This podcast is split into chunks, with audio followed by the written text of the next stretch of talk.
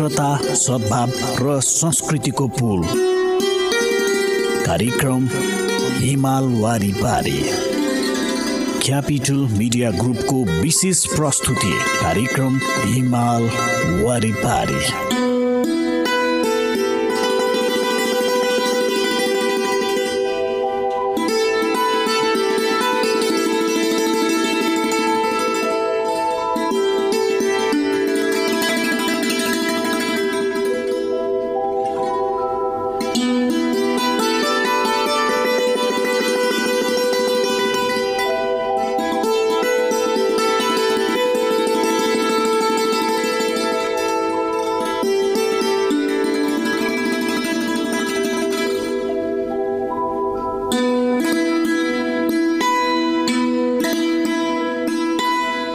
नमस्कार कार्यक्रम हिमाल वारिपारीमा यहाँलाई हार्दिक स्वागत अभिवादन छ।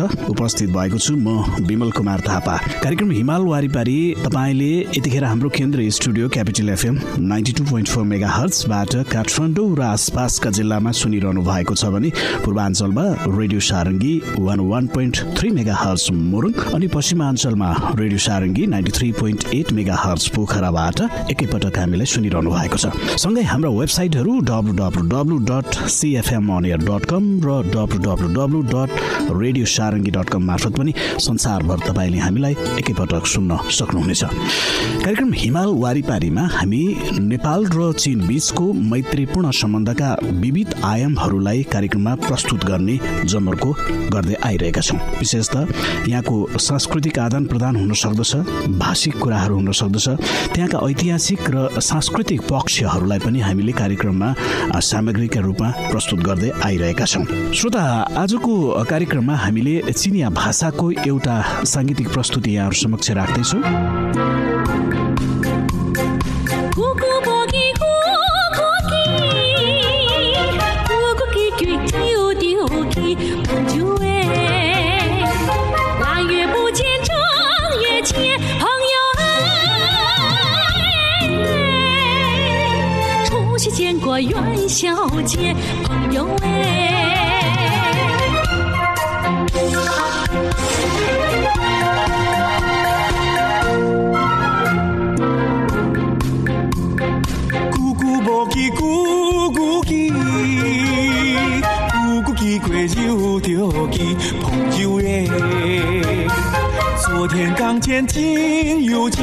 朋友哎。没见过海上见朋友哎。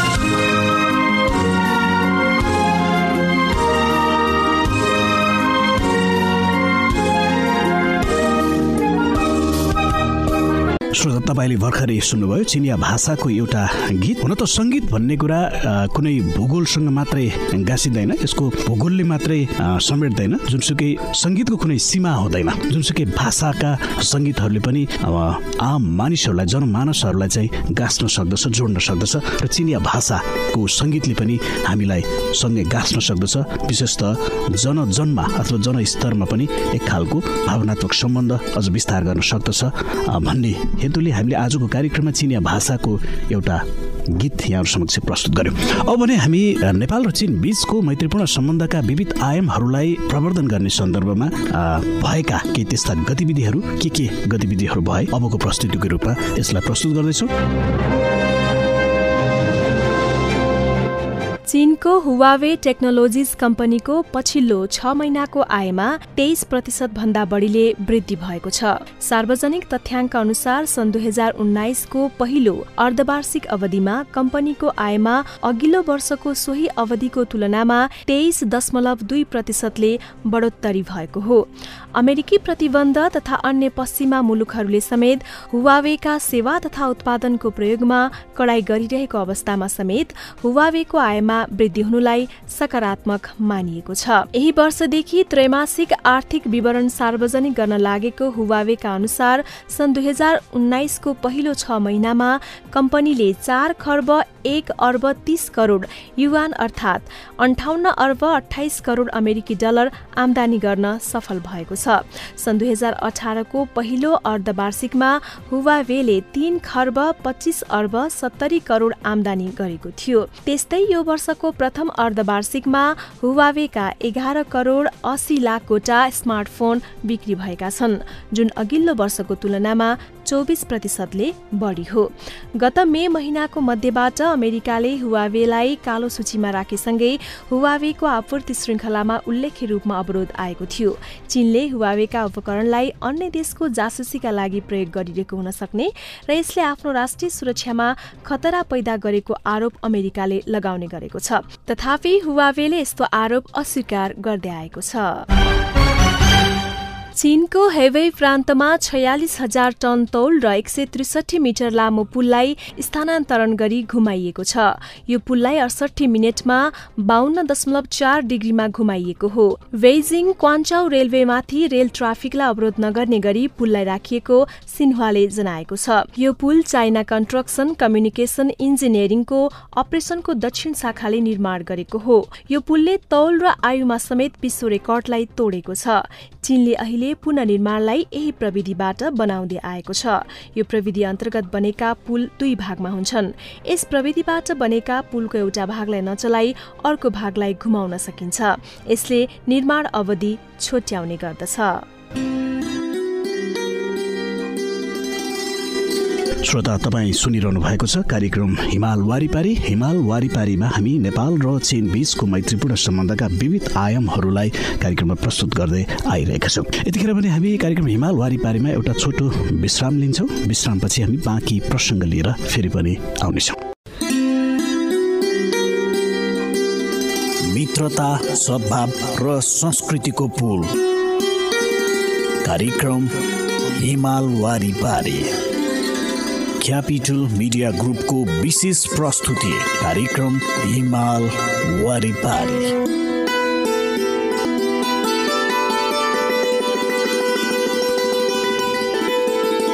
विश्रामपछि यहाँलाई फेरि पनि स्वागत छ श्रोता तपाईँ सुनिरहनु भएको छ कार्यक्रम हिमाल वारिपारी। हिमाल वारिपारी तपाईँले यतिखेर हाम्रो केन्द्रीय studio capital FM ninety two point four mega हर्चबाट Kathmandu र आसपासका जिल्लामा सुनिरहनु भएको छ भने पूर्वाञ्चलमा radio Sarangi one one point three mega hertz Morang अनि पश्चिमाञ्चलमा radio Sarangi ninety three point eight mega hertz पोखराबाट एकैपटक सुनिरहनु भएको छ। सँगै हाम्रो वेबसाइटहरू W W W dot CFM on air dot com र W W W dot radio Sarangi dot com मार्फत पनि तपाईँले संसारको जुनसुकै कुनाबाट हामीलाई सुन्न सक्नुहुनेछ।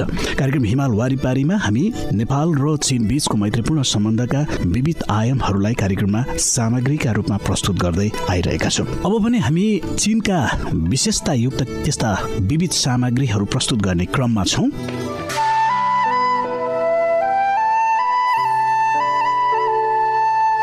कार्यक्रम हिमाल वारिपारीको आजको यो श्रृङ्खलामा तपाईँहरूलाई स्वागत छ। आजको यस श्रृङ्खलामा हामीले चिनमा रहेको कौलिनको डाँडाकाँडा र खोलानालाको बारेमा सन्दर्भ सामग्री प्रस्तुत गर्न गइरहेका छौँ।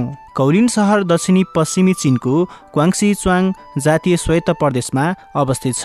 त्यहाँको मौसम न्यानो र ओसिलो हुन्छ। त्यहाँ हिउँद ऋतुमा साह्रै चिसो पनि हुँदैन र ग्रीष्म ऋतुमा पनि अति गर्मी हुँदैन। त्यहाँ बाह्रैमास जताततै हराभरा हुन्छ र वर्षभरिको औसत तापक्रम उन्नाइस डिग्री सेल्सियस हुन्छ। कौलिनमा तुलनात्मक रूपमा राम्रो प्राकृतिक पर्यावरणीय वातावरण कायम पाइन्छ। भौगर्भिक अनुसन्धान अनुसार करिब तिस करोड वर्षभन्दा अघि कौलिन सहर एउटा गहिरो समुद्र थियो। पृथ्वीको आन्तरिक गतिशीलताका कारण थेग्रिलो चुन पत्थर क्रमशः स्थलको रूपमा परिणत भएको थियो। पछि हावा र पानीको परिवर्तनका कारण आखिरीमा विभिन्न विचित्र आकारमा वनरूपी पहाडहरू गहिरो र सुन्दर ढुङ्गे गुफा तथा रहस्यमय र जादुगर भूमिगत नदीहरू बनेका छन्। यी विशेष भौगोलिक आकृति र आकर्षक दृश्यवालीले भरिपूर्ण लिच्याङ नदी तथा त्यसको वरिपरिका मनै लोभ्याउने सुन्दर प्राकृतिक दृश्यबाट एकअर्कासँग मिसिएर विश्वमा समेत नाउँ चलेको बेग्लै विशेषतायुक्त हरिया पहाड स्वच्छ पानी चमत्कारयुक्त ओडा र सुन्दर ढुङ्गा भन्ने गरेको कौलिन डाँडाकाँडा र खोलानाला भन्ने प्रख्यात पर्यटकीय थलो बनेको छ।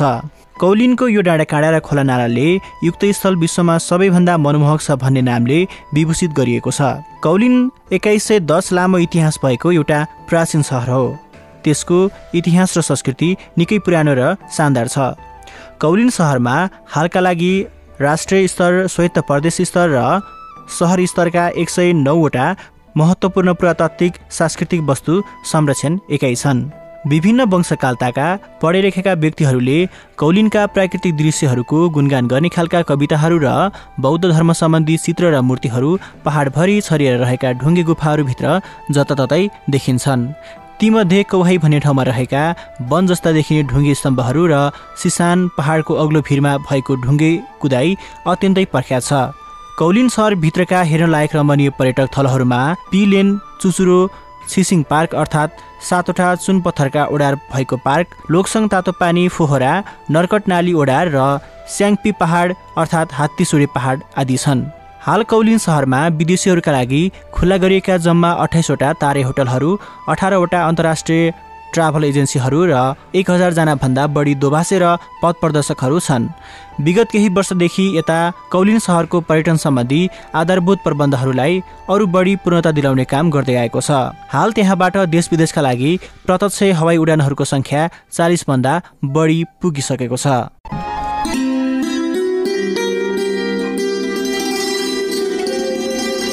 श्रोता आजको हिमाल वारिपारीको निर्धारित समय सकिन लागेको छ। कार्यक्रममा हामीले मूलत नेपाल र चीन बीचको मैत्रीपूर्ण सम्बन्धका विविध आयामहरू यहाँहरू समक्ष नियमित रूपमा प्रस्तुत गर्दै आइरहेका छौँ। आजको श्रृङ्खलामा हामीले मूलत चीन र नेपालसँग जोडिएका केही त्यस्ता महत्त्वपूर्ण गतिविधिहरू सँगै चिनिया भाषाको सङ्गीत पनि प्रस्तुत गरेका छौँ भने साथमा हामीले चीनका विशेषतायुक्त विशेष सामग्रीलाई पनि आजको श्रृङ्खलामा हामीले प्रस्तुत गर्यौँ। आजको श्रृङ्खला यति नै। भोलि हामी नयाँ श्रृङ्खलामा यस्तै विविध रोचक प्रसङ्गका सँगै नेपाल र चीन बीचको मैत्रीपूर्ण सम्बन्धलाई विस्तार गर्ने क्रममा भएका केही त्यस्ता गतिविधिहरू लिएर फेरि पनि उपस्थित हुनेछौँ। तबसम्मको लागि प्राविधिक मित्र विश्वराज विष्टको साथमा म कार्यक्रम प्रस्तुता विमल कुमार थापा। बिदा हुन्छु। नमस्कार।